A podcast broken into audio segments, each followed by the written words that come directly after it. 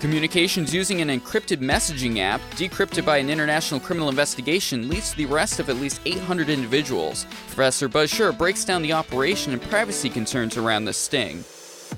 This is the Legal Impact, the weekly podcast presented by the University of New Hampshire Franklin Pierce School of Law, now accepting applications for JD graduate programs and online professional certificates. Learn more and apply at law.unh.edu. Opinions discussed are solely the opinion of the faculty or host and do not constitute legal advice or necessarily represent the official views of the University of New Hampshire.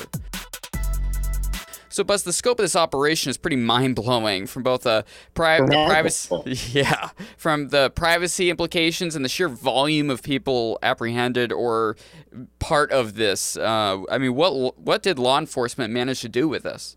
There was a Canadian-based. Let's go back a few years. There was a, a Canadian-based encryption service that had been used by any number of criminal syndicates uh, around the world, and uh, they dis uh, the law enforcement several years ago dismantled it. It wasn't it, it wasn't there. They hadn't built it. They did, but they they got onto it and they dismantled it.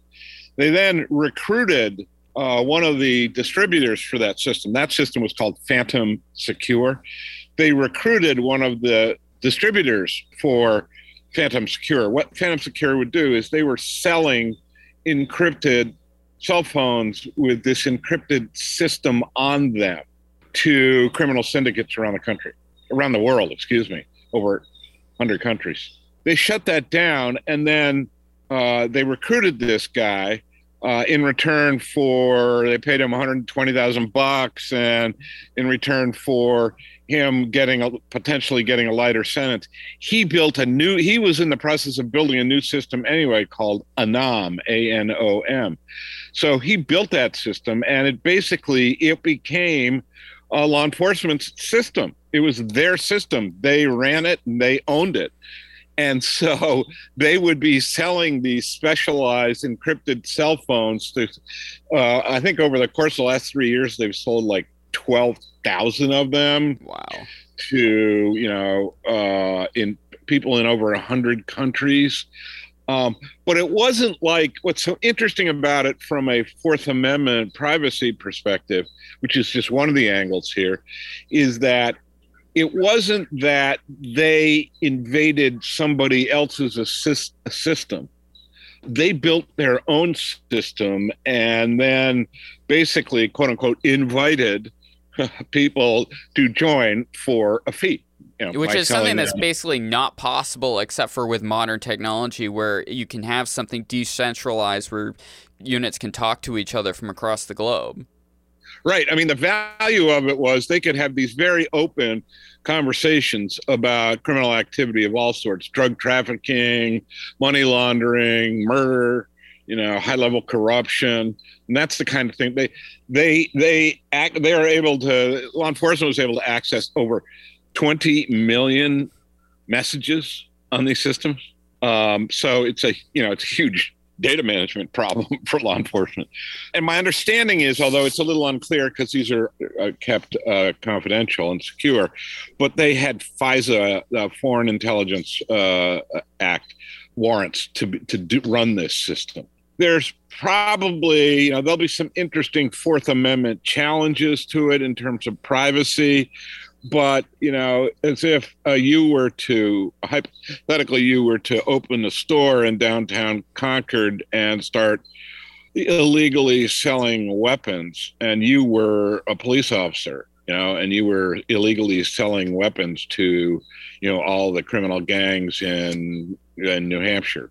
You know that's different than you tapping uh, the cell phones of those criminal gangs. Yeah, it's really um, fascinating um, that it's an entirely different take on phone tapping, where basically they, the government was owning the whole infrastructure that was being used. I mean, like I was kind of talking about before, it's like before you had to talk to the telephone companies, the telco industry to be able to gain access to records, which had to get a search warrant very yeah. often. So it's in that sense, it's really, uh, really interesting interesting. Uh, at, a, at another level, you know, they may well, uh, some of the people may well try entrapment defenses. You know, they were lured into this system. You know, that's a possibility. I mean, the difficulty with that is going to be at least in this country, entrapment defenses impro- uh, involve talking somebody into doing something who was otherwise predisposed not to engage in that kind of behavior. So that last phrase, otherwise predisposed, that's going to be you know, that's going to be the challenge for people raising that defense. Independent of this, you think about international criminal law and transnational crime, which this is a really uh, a really fascinating version of, uh, and it raises you know it involves charges were brought in over 25 countries. You know there are a host of different criminal legal systems around the world, and much of the prosec they're in the next phase of prosec charging people, arresting people, prosecuting people. And there's this going to be this really complex network of sending cases through different criminal legal systems. There's you know loosely three or four major criminal legal systems around the world that operate differently and there's going to be you know uh, there's going to be evidence exchanged by the australian police or the swedish police law enforcement or the italian law enforcement with the US, with Canada. Uh, and those are all different legal systems. And there are, to some extent, treaties in place that take care of evidence sharing.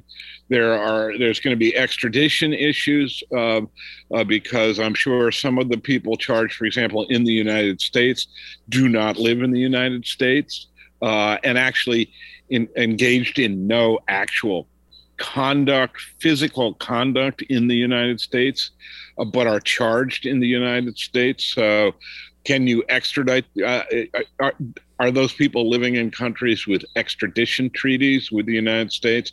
Then there's the jurisdictional issue, which I already kind of referred to. That is, can the to what extent can the U.S. charge somebody who committed a crime while living in another country? uh, that had implicated in some fashion United, the United States or United States institutions. You know, and that's a that's a very interesting jurisdictional question uh, that depends on the statute, depends on the crime, depends on on how the statute reads. Does it does it contemplate out loud? trans uh, trans jurisdictional or transnational charging. Um, so that's you know interesting to be shameless uh, uh, in promoting our international criminal justice program, our ICLJ program. That's what our program is all about. It's about all these layers of issues that the complex issues that come with prosecuting transnational crime at all these different levels. You know, does the Fourth Amendment apply when the conduct occurred outside. It, it occurred online, and the individual was living in Sweden or Italy. You know, it's really fascinating uh, stuff, uh, but it's a, you know it's a really, I guess I would say it's a really bold effort on the part of law enforcement to, you know, step fully into the you know the developing changing and really new and different world of prosecuting transnational crime and it's a you know it's a remarkable case in that way. Yeah i mean how what's what's really interesting about this i mean i feel like i usually hear things in the world of health being initiated by a larger power like the like the United States with regards to we're going to take the lead and we're going to force other countries to do to to really get implicated into what we're doing because we think this is important whether it's through the markets or something to that that effect. It's really fascinating to see something the United States really taking the lead in something that's there's huge implications across the world with with this case, these cases, and I feel like a lot of these people that are going to be have charges brought against them are going to be in big trouble no matter what because they're most likely there's going to be one of these countries are going to want to find them, arrest them, or bring them to court. Yeah, and and what's so fascinating about it is it's not as if the US will be telling everybody what to do because everybody's operating in different legal systems. So, you know, it's it's it's a matter of all the countries forging uh, cooperative agreements about how to process this stuff and exchange it. I mean, there's this structure in place of of treaties and executive orders and exec and, and agreements uh, between countries to deal with this kind of stuff. But this is incredibly sophisticated when most of those treaties or uh, agreements on evidence sharing or statutes were passed by individual countries. This kind of cyber prosecution really is prosecution involving cyber evidence. That's really what it is. The conduct itself was run of the mill drug trafficking, et cetera, money laundering.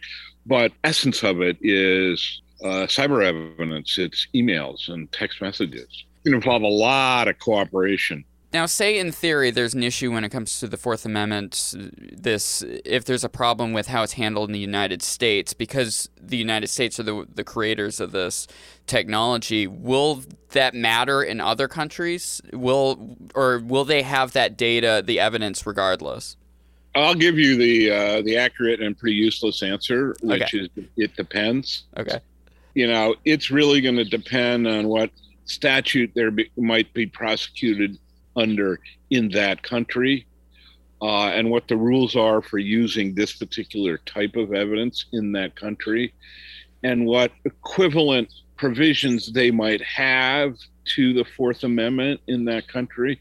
For example, in Europe, uh, at least privacy when it involves commercial entities is much more aggressively and highly regulated uh, under the EU, the GDPR uh, regulations, than it is in the United States. But that's not going to operate in this realm. I'm not completely familiar with how, uh, you know, what Fourth Amendment equivalents they have in all the different countries uh, we're talking about. So it'll be within each country, it'll be complex, and transnationally, it'll be complex too. Do you have any predictions on how? I mean, criminal operations are still going to operate. they're not going anywhere. But this is obviously going to, in theory, make them want to innovate in some other way to work around the fact that hey, we were nailed pretty intensely by by an app that we were directly sold. And they will. I mean, the, uh, criminal in these larger criminal enterprises that are involved in this kind of stuff, they've been engaging in. You know, they've had very sophisticated communication systems in place. Uh, they've been ahead of the curve uh, in, in, as compared to law enforcement over the last 10 years or so. Uh, this is a step forward for law enforcement. But, you know, likely what's going to happen is they're going to go back to being small. You know, they're not going to use a big quote unquote service like this. They're going to each have their own person who builds their own little encrypted system and it's just going to be theirs. They're not going to that they'll, they'll be a the pendulum will swing back to that rather than having this this huge service available which is good because ultimately if you can't have that international cooperation over the complexity of what these guys are trying to do uh, un, under the table here it, this is a huge win for law enforcement. At least for now.